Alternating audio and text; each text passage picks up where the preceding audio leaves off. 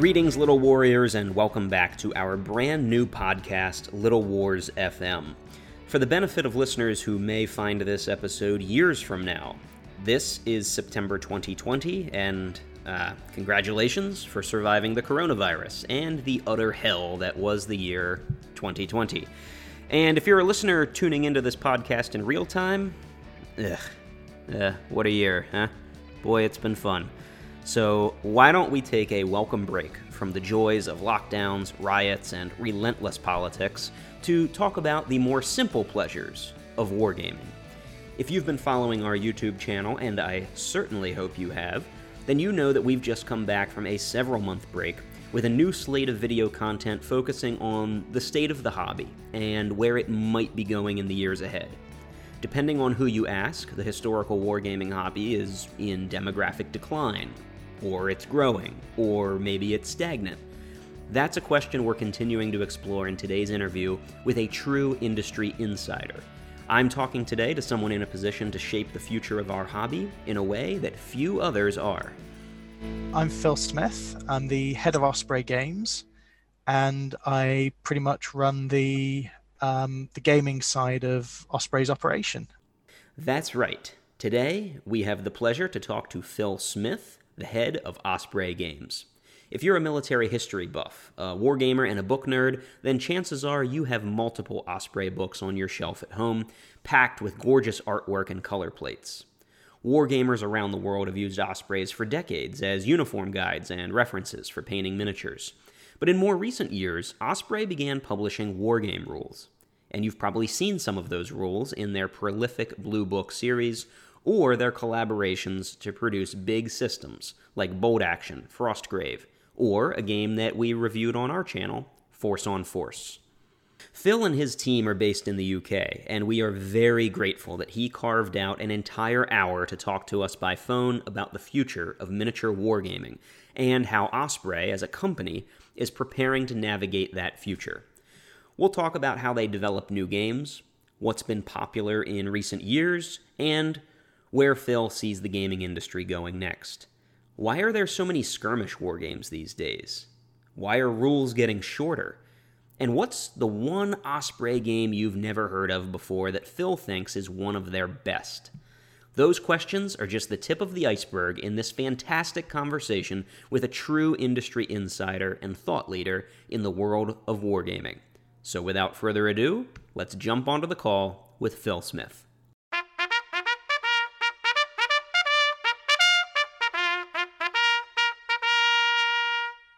Hey there.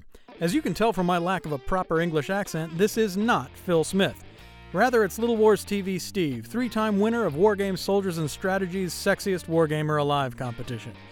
Before we get into Greg's interview with Phil, I want to remind everyone that our new podcast, Little Wars FM, is supported by our generous patrons and fans.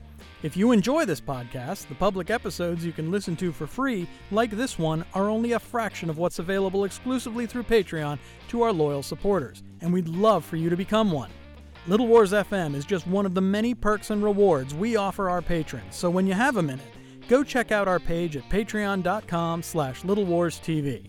Now, back to the show. Hello. How are you, Phil? I'm good, Greg. How are you? Very good, thank you. Yeah, good, good. Sorry, running just a little late. Uh, Not a problem at all. it's one of those emails that just pops into your inbox, and you think, "Oh, I can't really ignore this." Uh, I appreciate you carving out a little bit of time for an interview. no, not at all. Thanks for the uh, thanks for the invite. Well, you're you're definitely what qualifies, I think, as like a industry insider uh, at your level. But uh, take me back, if you don't mind, before you were a big deal, uh, into your earlier days, uh, professionally, but also as a wargamer. Uh, could you just tell me a little bit about your background? Yeah, so I think, uh, like most people, I, I kind of got into it uh, via Games Workshop. Um, White Dwarf 179. I was just talking about that with some colleagues the other day. Yeah, Love a Toy Soldiers kind of came from there. Prior to that, though, I was always interested in history, especially military history.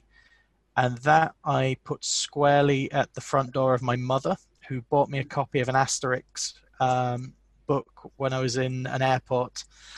And Asterix just kind of started the ball rolling, military history, history in general, and that led me once I found Games Workshop and and wargaming. Um, it led me into things like DBA and uh, a brief dalliance with Warhammer Historical and things like that. And yeah, kind of around the same time as I found wargaming, I was really just reading as much Osprey as I could. So uh, when I applied for the Osprey job, uh, I think I I swayed it probably more on my knowledge of the list than on any actual qualifications I had. Um, so yeah, it, it, was just kind of a coming together of, of a lot of interests, a lot of loves. As, as a wargamer, do you call yourself primarily a historical wargamer, or do you, do, you do both? Uh, I'm a I'm a magpie. Um, I really am. Uh, I think I tend to prefer historical settings and historical games, but I, without doubt, play far more sci-fi fantasy than I do anything else. And I suspect that's as much the people around me, you know, the guys that uh, I have to play with, um, as it is anything else. I paint mostly fantasy as well because I'm an inveterate kit basher. So that's just my, my for me the hobby. The real joy is in kit bashing and converting. Um, I'm not a very good painter, so my pleasure really comes from that that first mucking around with plastics and obviously fantasy and sci-fi are the the real winners for that because you know if you smush multiple kits together it still comes out looking reasonable. It's not like you put a Roman head on a Teutonic body or something and hope for the best. Although I have done that. well, now that you um, now that you are the head of Osprey Games, I'm sure you get to hear a lot of pitch proposals for games and for projects, yep. and and I'm guessing those kind of tend to go in waves depending on the current zeitgeist. So, what? Oh, um, oh, sure. over the last couple of years, what have you just been getting bombarded with most frequently? What's the wave that's Ooh. sort of crashing right now? I mean, if you'd asked me a few years back, I'd have said zombies, no question asked. Um, at the minute, we tend we tend to get a fair few aviation topics through because aviation is not something we've really touched in the wargaming list. Um, inundated's a strong term. Uh, I, I, can't recall a time aside from when we announced that Osprey War Games was open for you know all the submissions you care to send us. I don't think I've ever really been inundated. Um, more, of a, a, trickle than a deluge. We've had a few um, modern topics come through recently. Um, modern skirmish ish level stuff obviously it's, somewhat tricky to answer without going, oh yes, we've got X, Y, and Z coming in the future. So uh, some some stuff we haven't yet announced that's already in the system, um, and just waiting on uh, a bit more meat on the bones before we start showing off covers and the like. Well, you mentioned um, aviation as a topic hmm. that you that you've been getting pitched a lot, at least recently. Is there a reason why you haven't done a game in that done much in that niche before? Is that something you were trying to stay away from, or did it just kind of work out that way? You didn't get around to it. It's definitely not a conscious effort on our parts. Um, I think, to be perfectly honest, it's mainly the format of the both the game proposals that come in, and also our book-focused approach. So aviation games, certainly the ones we've we've had pitched to us, they're good games. There's no two ways about that. But they have piles and piles of uh, cards, you know, or dashboards for the various aircraft, and that, the same's true of some naval games we've we've seen. And that's great if you're set up to produce those and and deliver that package. It doesn't translate particularly well into the kind of classic Osprey. Here is your book approach. Um, certainly, it's more viable for some things than others. Obviously, you know, an, an Osprey War Games, one of the blue books, you're constrained by page count, let alone anything else. so yeah, it's just tricky to kind of find a fit. And one of the things I've always tried to hold to is to make the product fit the game rather than shoehorn the game into a set format. Now, obviously, Osprey War Games does kind of tiptoe towards the other end of that spectrum in that it does have a set format, set design, set word count. But even then, we've tried to accommodate, you know, it's not like it has to be in this structure or has to follow these rules. You have to include this, that, and the other. So, yeah, right now it's we've not had something that that we can really fit into our system nicely, but it's not something I'm opposed to. I'd love to do an aviation game, and we do have something in the slightly distant future that is perhaps a stepping stone towards that. Um, but yeah, it's extra products and just fitting all of that material into our formats that's quite quite tricky at the moment. You mentioned the, you mentioned the format. You mentioned the Blue hmm. Book series and the uh, and the page count. And it's hard not to notice as a consumer that all of the Osprey sort of Blue Book games, they're all the same thickness, and they all seem to play in about two to three hours. You know, an evening game. Is is that a a conscious determination that you guys made that that was the sweet spot for you? How did you settle on that count and that you wanted to keep them all the same length? Uh, so it really grew out of um, the Osprey military list, um, which is um, same format um, and similar extent. So the Elite series is exactly the same physical product, essentially, 64 pages, and you know same size. And the idea was that we could do those kind of books easily and quickly and inexpensively. And applying that approach to war games would allow us to produce things that weren't perhaps going to be produced in such a way through other channels. So a force on force or a, a bolt action, a field of glory, they're big, chunky books, big mainstream topics you can easily put out the kind of classic hardback um, and make them available like that. Some of the smaller games we, we started off looking at were the ones that maybe would have been harder to fit into a large, expensive hardback approach. So up, up until um, up until the start of the Osprey War Games series, we'd only done things like Field of Glory and Force on Force, which kind of followed that traditional format. So this was, I don't want to say discount games because I think that does the games a disservice, but it was smaller, tighter, more thematic games perhaps in some ways. You know, they played with genres or periods that were more niche and thus less likely to to kind of carry a bigger, more expensive product. So Gaslands is the prime example of that. I am so pleased that the response to it was what it was, and Mike Hutchinson deserves all the credit in the world for that game. But when that proposal came in, it was, oh, this looks really fun. This is a great little game. Oof. Matchbox Cars, though, I mean, is that really a hardback book? And you know what? We we went the wrong way. We did it as an Osprey War Games to start with, and yeah, um, we we made right and did a hard back down the line. So you know, we can we can tidy up after ourselves. But yeah, that's the one that some of my colleagues just keep reminding me. It's like, well, you didn't see that coming. I was like, no, no, I did not.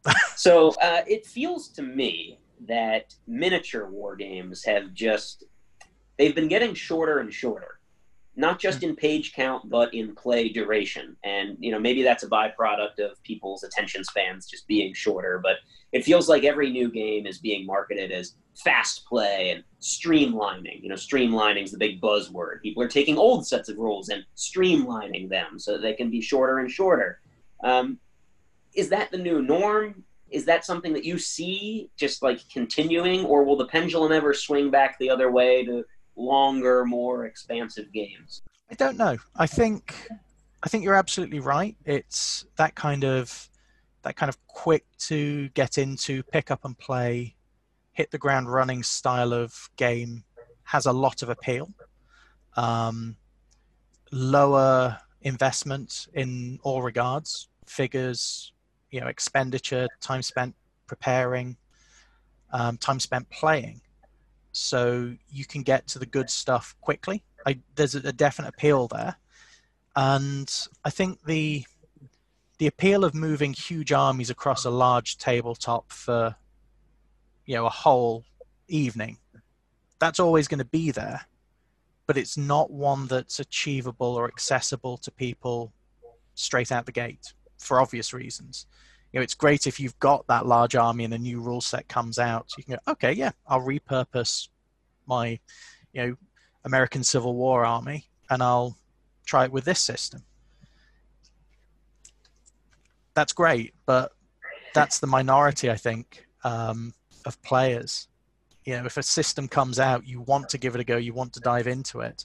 And the ones that gain the most traction are the ones that can be experienced quickest um, so yeah i think i think that's not going to change anytime soon but that said i don't think it's necessarily a death knell for the the bigger game either um, and you know you look at things like uh, black powder and hail caesar okay it plays fast but maybe it's more of a hybrid approach. It's a larger game that they streamline areas where they can. They make it fast play. So they, they're kind of bringing that mentality into the larger scale of game. So hopefully there's there's enough room for for all kinds of play styles. Be a bit sad if uh, if everything went skirmish, and I say that as a you know a big fan of skirmish wargaming. But uh, well, skirmish wargaming seems to be all the uh, all the rage for the past yeah. few years. Um, although I know you guys uh, are just uh, coming out with a, a, big mass battle game, not a historical yeah. game, more of a fantasy. No, no, uh, yeah, Oathmark uh, dropped in April for UK and rest of the world, and unfortunately June for for North America.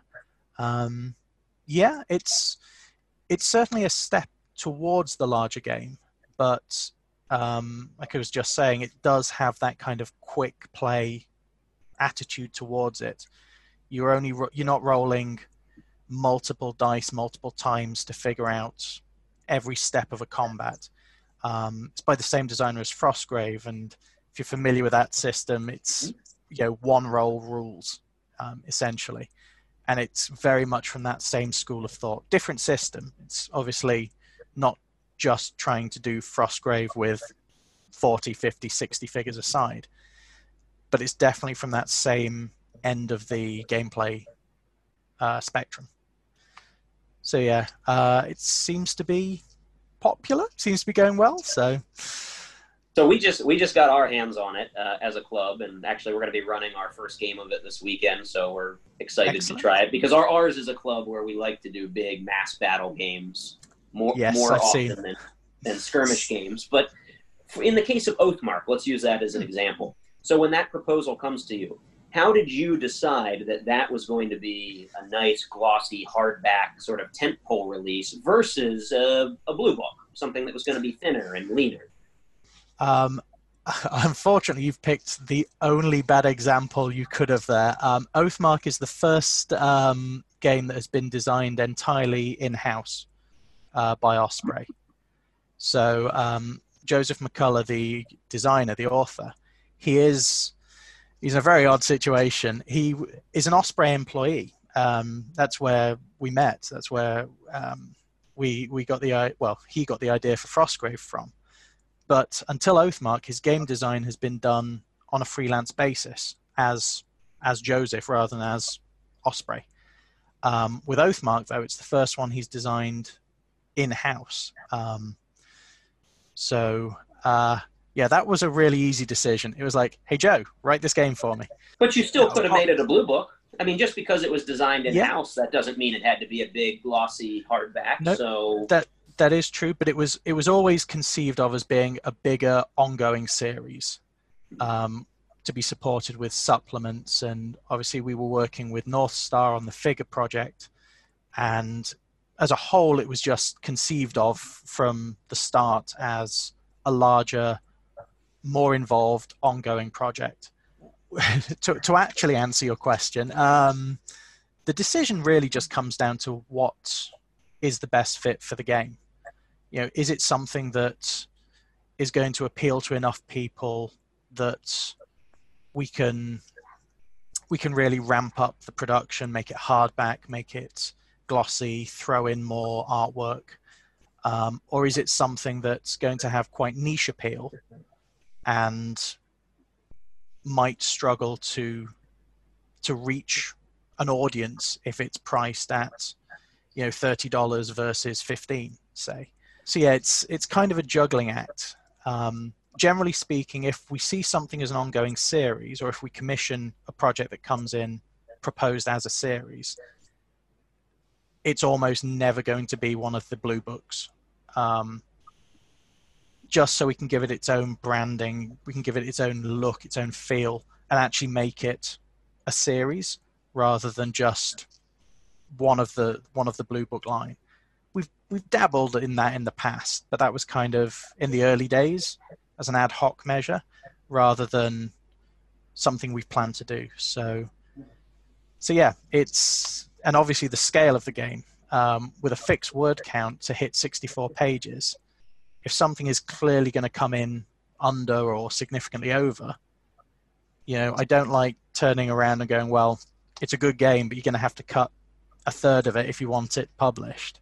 So we try and we try and find what fits the game best. But generally, I think he says optimistically, I think we find the best approach for the games that we publish. So. Well, let's uh, let's talk about some of those niche games. I mean, you guys have a mm. huge library at this point of both the big releases and the Blue Book series, and I think maybe that means that it's also easier for good games to kind of get lost in the shuffle, maybe get overshadowed because of all the releases. So, um, yeah. can you think of one set of rules in your lineup right now that you wish got more attention? Maybe like a, a hidden gem in the Osprey lineup. It's just like a brilliant game, but it never got a lot of publicity. Uh, a Fistful of Kung Fu, um, which was one of our earlier um, blue books. Um, Andrea Sfiligoi of Ganesha Games um, and Song of Blades and Heroes fame. It's it's a homage to um, Big Trouble in Little China, Hard Boiled, all those John Woo action movies, um, Shaw Brothers Kung Fu. It's it's a, a, genre that I absolutely love. You could put together a, a film playlist for this, and there would be the majority of them in my top 50 films of all time.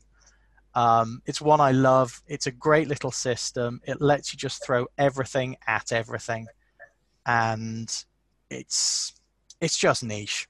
It's it's really niche. And That's very niche. yes, it is really niche. Um, I think it's it deserves a, a, a, broader audience than it it has, um, and it's yeah, it's just one I'm I'm really really fond of. That's that's going back a fair ways. I think that was number six in the blue book line. So. Nice. Well, thank you for the suggestion. Hopefully, people will uh, take you up on that. And uh, I hope so. I hope so. Um, but let's go now to the opposite end of the spectrum. Let's go to hmm. something that is has already found a lot of popularity. I want to ask you about your Undaunted series. Um, yes. So, for those for those who are listening who might not be familiar, could you give them the elevator pitch for Undaunted? And then um, I want to ask you about how this game kind of blurs the line between what you would expect from a board game and a miniature game. And do you think that that kind of cross pollination is a trend that we're going to be seeing more of? Maybe not just from Osprey, Osprey but industry wide. Okay, right. So Undaunted is a series of World War II deck builders that combines a deck building mechanic with what is essentially a skirmish war game or a platoon level um, war game. It's the first um, release was Undaunted Normandy, and that was based on the designer's um, grandfather's experiences during the uh, Normandy campaign, and runs through a series of scenarios with various objectives, capture certain resource points, you know, inflict a number of casualties. So there's a story-driven, scenario-based element to the system. It's being followed up with new releases, North Africa, which um, rather than the U.S. and German forces that North uh, that Normandy, sorry, brought to the table, this one introduces the long-range desert group and the Italians. It adds vehicles to the, uh, the mix, reconnaissance planes, and obviously new scenarios that reflect fighting in a new theater. Still the same underlying mechanics, a deck builder, you reinforce your squad, you send them out, and each card represents one of your troops.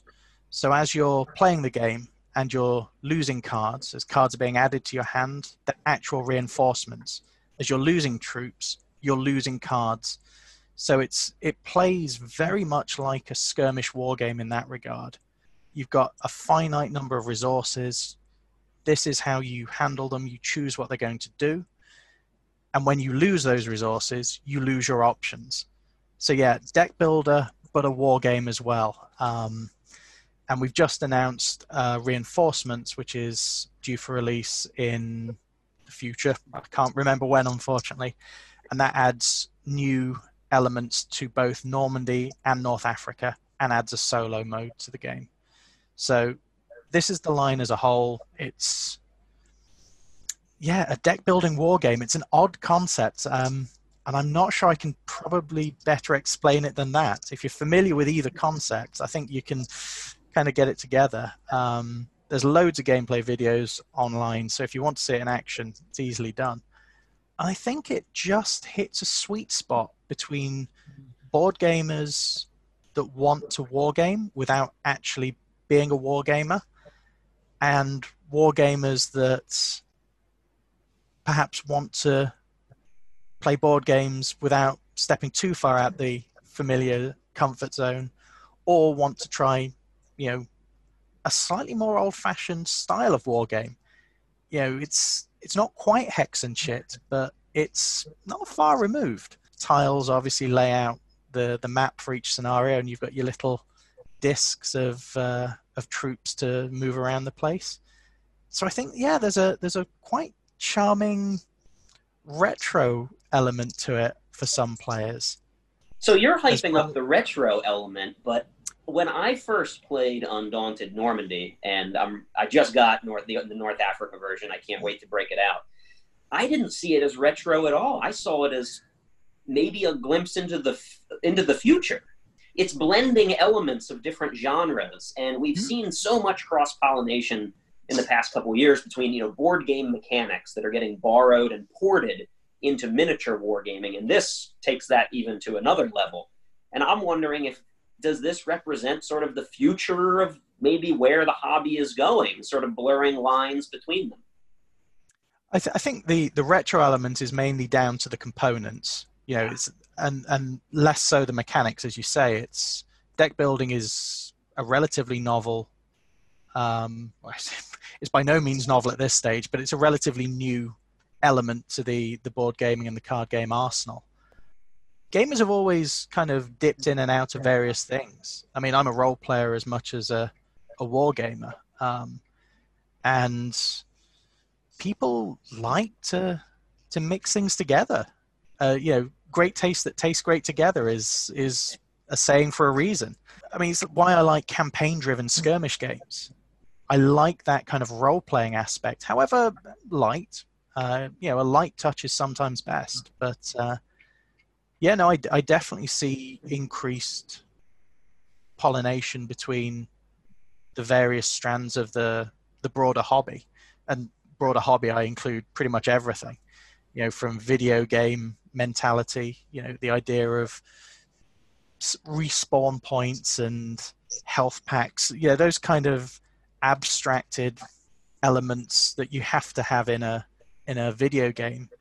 Yeah, I see anything from that end of the spectrum to the kind of classic Chutes and Ladders style board game. I think there's there's room for everything to kind of come together in in certain areas, um, which is great because you know you know, gateway drugs. You find a, a board game style element you like, you might go, oh, I enjoyed that in game X. Let's try game Y, which is you know taking it to a a different place or a stri- slightly more extreme focus.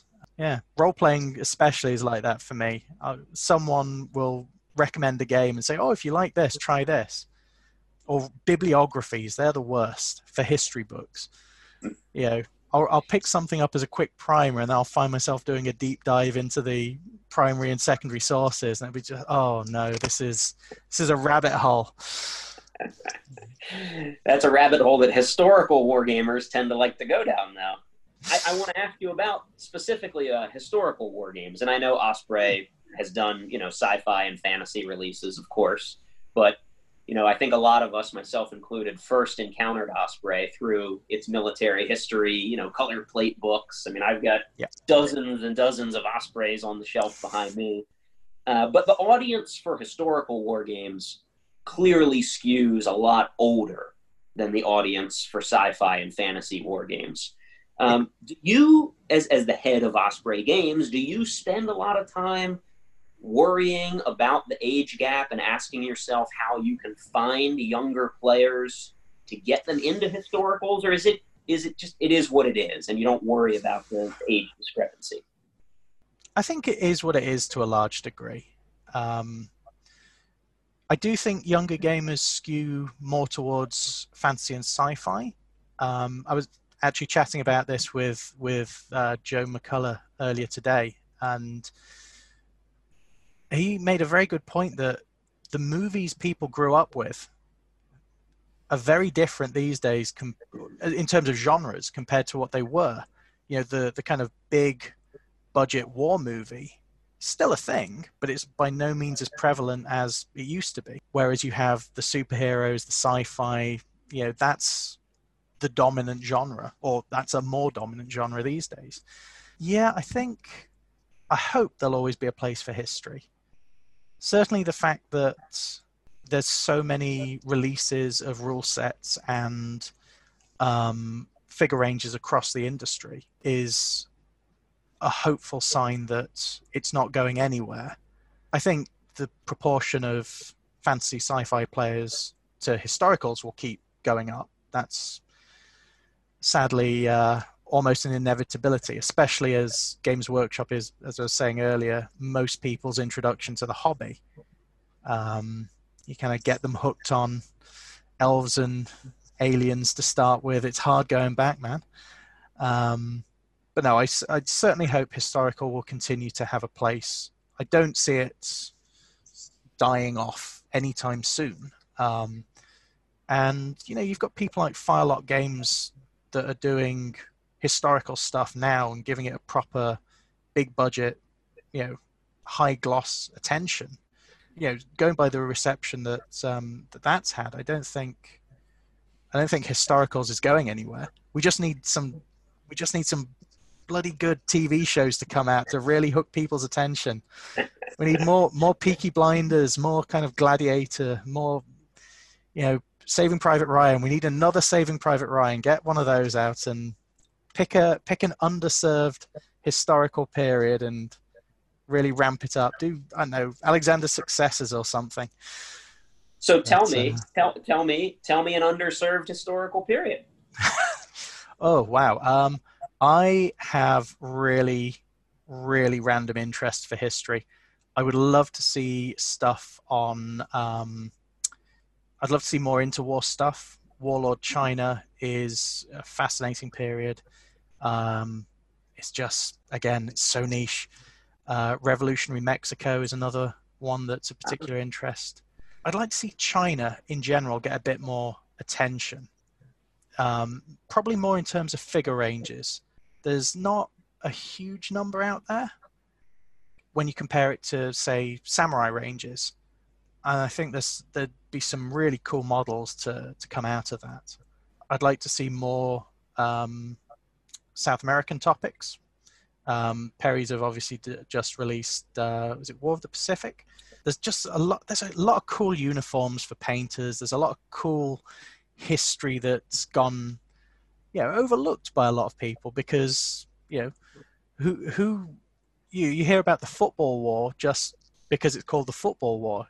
You actually start reading about it. It's like, oh, that's pretty cool. That's interesting stuff. Didn't know about that. So if somebody comes to you and let's say tomorrow you get a pitch proposal, you get an email, and it's for a game, a niche game uh, for revolutionary Mexico, something that you just mentioned was interesting but underserved. Yep. Uh, how do you weigh whether a certain historical niche is going to have enough appeal to make it worth you even including in the Blue Book series? I mean, how do you make that determination? Because some of these do get really niche. Mm, absolutely. Um, gut instinct is is the starting point, and it's a bit chicken egg. But looking at what ranges are already on the market um, is another kind of solid gauge. So um, you know, we taking the example of um, Revolutionary Mexico. Pulp Figures obviously has a line. They're developing new ones, I believe there's a couple of others knocking around out there, but it's not massively overserved in terms of figures. The question would be given what is out there, is there enough for people to actually play a game?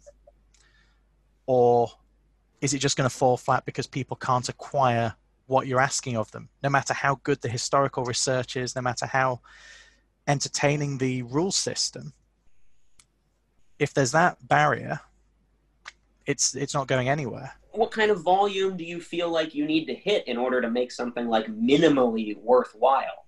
I mean, if you oh. can't sell a thousand copies of a game, is that a game that's just not worth doing? We do we do have kind of lines in the sand, but by and large they vary quite considerably. Um, and obviously, the, you know, we're not just the games team in isolation. There's sales and marketing and there's a load of people whose input we get and who have a say in whether we uh, proceed with a project or not. Um, the initial hurdle, though, is like I say, it's the, the core games, the editorial side of things, which is do we think this is do we think this has legs? And even if it's a little bit niche, if we really like some of the stuff that's going on there, you know, if we love the the mechanics, if we love the kind of approach to a campaign system, we'll try and work with the author to see if we can develop it in such a way as to make it more viable. You know, it might be a case of, like I said earlier, you know, I don't like saying, well, cut a third. But if that's the only way of doing it, if, uh, look, you know, this is a huge book, it would have to be a 300 page hardback. It's just not going to work. But if we can distill this down and maybe do it like this, what do you say? So we, you know, it's not just it's not just kind of Osprey sat there as, you know, this this kind of spider in a web waiting for proposals to come in and then pouncing on them. I do try and encourage this back and forth with our authors. And you know, with the exception of Oathmark, all the games remain creator owned. So it's a it's very much a two-way street. If they if they want to see something, or if they want to bring something to the table, we'll work with them to try and accommodate that, um, rather than just going, nope, doesn't fit. Are your authors individually? Uh, are they paid a flat fee for the game, or do you make them commission-based sales where the volume dictates how they do? It's all royalty-based. Um, so the the better a product does, the better the author benefits. It's the fairest way of doing that uh, that we found. It's too small a hobby to to to you know just go out go into business for oneself. It's it's got to work for everyone, otherwise it doesn't work for anyone. So. So you a, minute ago you mentioned that when you're trying to decide whether to commission a new game, there is a little bit of a gut instinct. There's a judgment call. So part of your job, of course, is to kind of see what's around the corner, what you think is going to be popular in a couple of years, make those judgment calls. Can you take me back through the last five or six years and uh, and do what every head of game design hates to do, and tell me one that you missed? A judgment call where you you where you missed it one way or the other. And you already mentioned that you think that you missed Gaslands, that you may oh, have I, underestimated. I know that I missed Gaslands. Um, so there's one. There's one example. Ga- Gaslands is the really the obvious one. That's a good question. I don't think I have a. I don't think I have one as dramatic as that. To be perfectly honest, that was the one that that just shocked me. Um, shocked everyone. I think is fair to say. Frostgrave as well, to a degree. Um, that had really humble origins as a as an original concept. It was, like I say, Joe, obviously an employee at the time, uh, still is, I should say. Um, we were just chatting back and forth about fantasy wargaming, and he was moaning about not being able to find one that did exactly what he wanted. So I essentially said, "Well, write it then, and I'll if it's good, we'll put it in the in the OWG in the Osprey War Games series." So yeah, that was originally conceived of as as a blue book, and then Joe being Joe, I think it got slightly overwritten or slightly uh, larger in his head, and there was another conversation. It was like, well, okay, let's make it a bit bigger, and it eventually became, you know, the book it is today. And that one was probably a more positive. Um, we caught that one early, uh, earlier, and and acted accordingly. But yeah, apart from Gaslands, I, that's that's such a an obvious one. It's kind of overshadowing any other consideration I might have. well, let me ask you to pull out the crystal ball then, and let's uh, let's look five plus years out from right now. So let's look out to 2025. Um, what's the next big thing that people aren't talking about right now in the hobby that you think we might be talking about? You don't have to get into like a specific game title that you're developing, but I'm talking about genres, sort of a, a bigger picture look at where you think we're going in the next five years. Oof. Big questions. I think we're overdue a really big licensed property war game. Hmm. I think we've had we've had a few little ones, um, decent sized properties, but not games that have really taken off. It's like um, Aliens versus Predator. Um, figures are there, games there. It's just not a. It's not really seemed to land.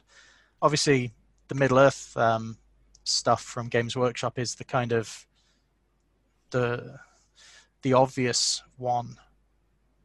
Or what about Star Although, Wars Legion from Fantasy I was Gonna, I was going to say this comes back to your to your argument about um, board games blending over and board game companies kind of coming in. So we've had Game of Thrones and Star Star Wars. Yeah, I'm I'm probably thinking more traditional rather than that board game style box approach. But that's yeah, perhaps a little naive. I don't know. I I don't know. I think to be perfectly honest, I don't see that much of it being played. It's it's not something that's very local here. So um, yeah, but there's no there's no doubting it's it's popular. So is Osprey and are you out there looking for potential big IP that you could approach to license uh, to do a game like that? Is is that part of your job, thinking about big IP partnerships? It's a consideration, um, and we've we've dabbled with IPs in the past uh, on the board game side of things. Um, so we obviously did uh, a couple of Judge Dredd games. Mm-hmm. Um, we've worked with um, Jonathan Strange and Mr. Norrell and uh, the Sarah J. Maas novels. Um, I think it's harder for wargaming because with most properties, you can apply it to board and card games much more easily than you can the big battle stuff that you see in, or the, the more combat oriented stuff you see in war games. But uh, yeah, no, it's it's something we look for. It's not something we we necessarily hunt down that aggressively. If if we have something that's right or we have an idea that fits, yes, it's something we'll we'll look into, but it's not it's not the be all and end all of our approach to to um, producing games. I'd rather have a good game with no license than you know a mediocre game with a license in some respects do you think if we looked into that crystal ball five years out that you would see more Osprey games being developed in house? Is that a part of the future?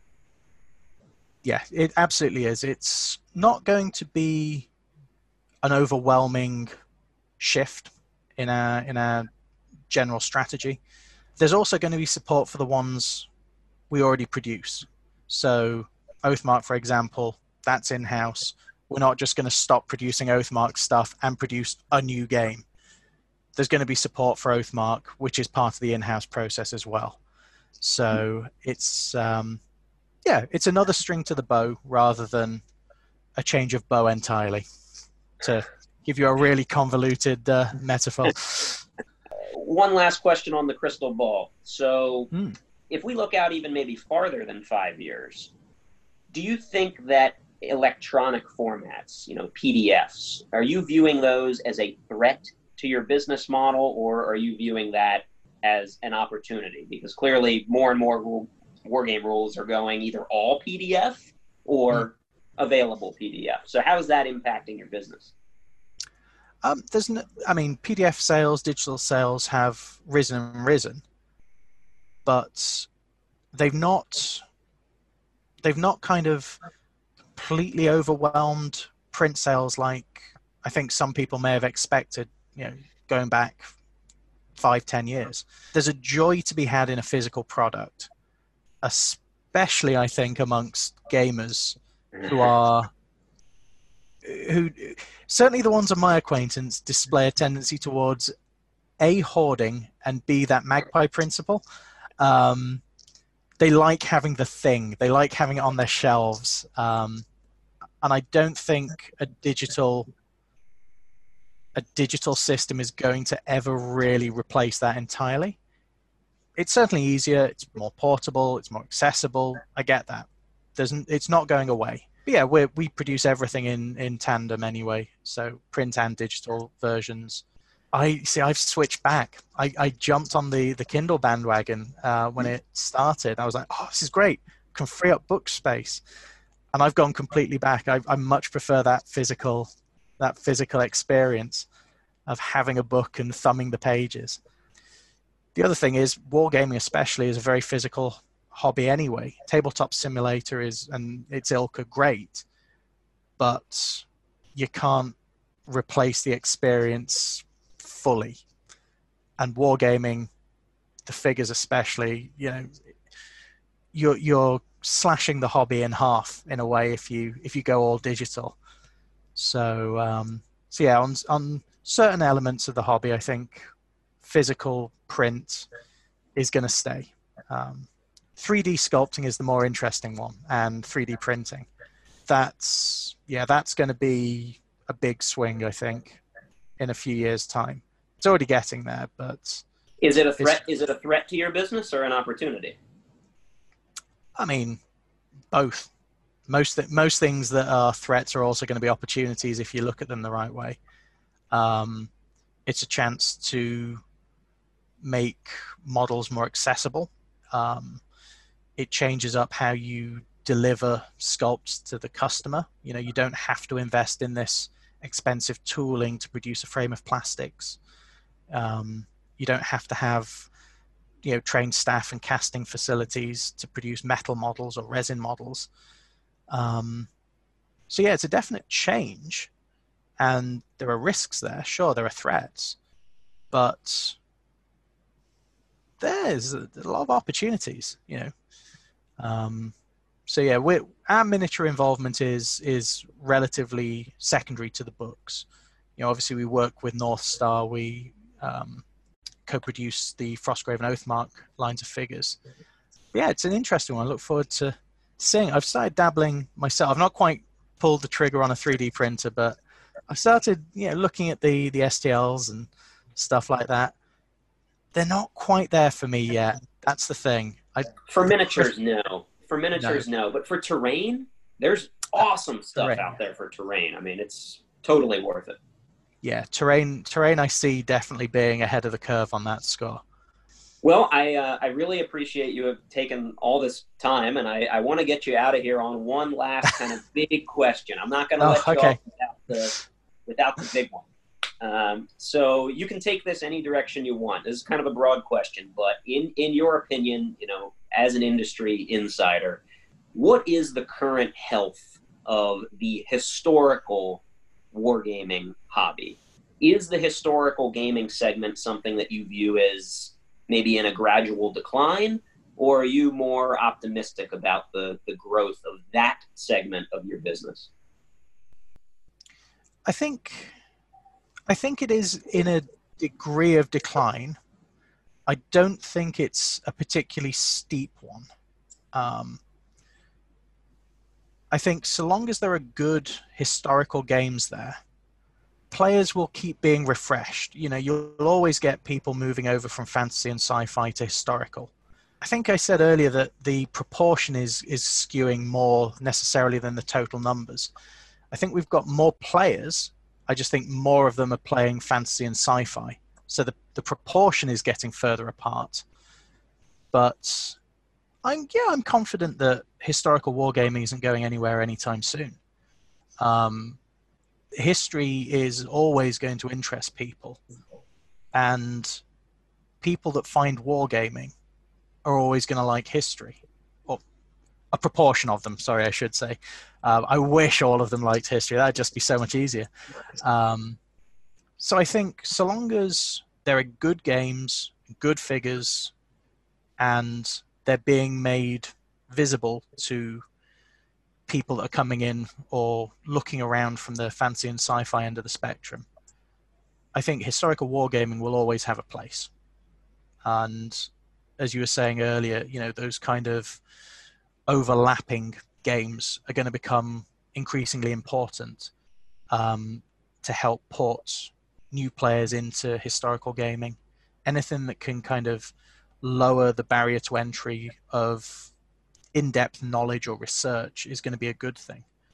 So, yeah, I I don't think it's cause for concern in, at all. Um, I hope not. uh, both as a, a, player and you know someone that works in the industry, um, it just make me very sad. But uh, yeah, I, I, feel like that's a bit of a cop out answer, I'm afraid. But um, it's probably the best I've got. Well, listen, I really appreciate you taking an hour to go through all these questions and talk about the state of the hobby and where you think things might be going. Uh, it's a pleasure to talk to somebody who's got your kind of background and experiences. No, it's been fun. Thank you. Everybody was kung fu fighting. Those kids were fast as lightning. In fact, it was a little bit frightening. But they fought with expert timing. This was awesome. This was a really great opportunity. Yeah, it's been really fun. Um, I think this is the longest conversation I've had since lockdown began. So wow, wow. no, I figured you were no. on Zoom all the time. Uh, yeah, it's. Do you know what? It's, it's it surprised me a bit at how easily we've adapted to it. I mm. kind of went into it thinking, oh my god, this is just going to be such a hurdle to, to start with. Um, but yeah, fortnight in, it was like we'd never done it any other way. So, yeah, you may not have guessed it from my answers, but I do love to talk about the hobby. Um, so I, I, I figured, yeah.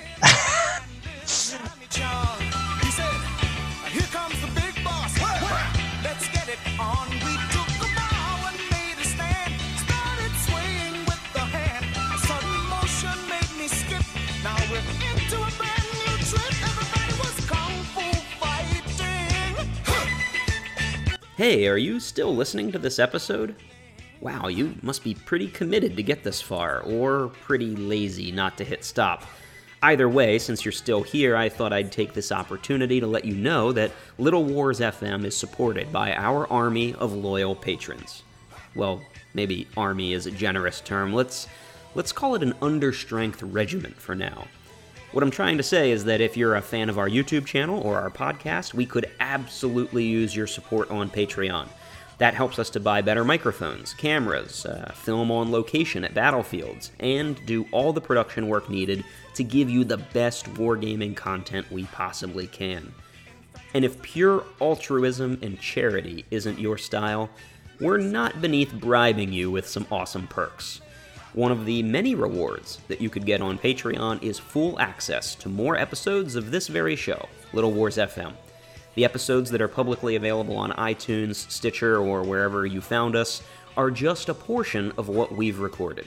So if you want to hear more, head over to Patreon and check it out.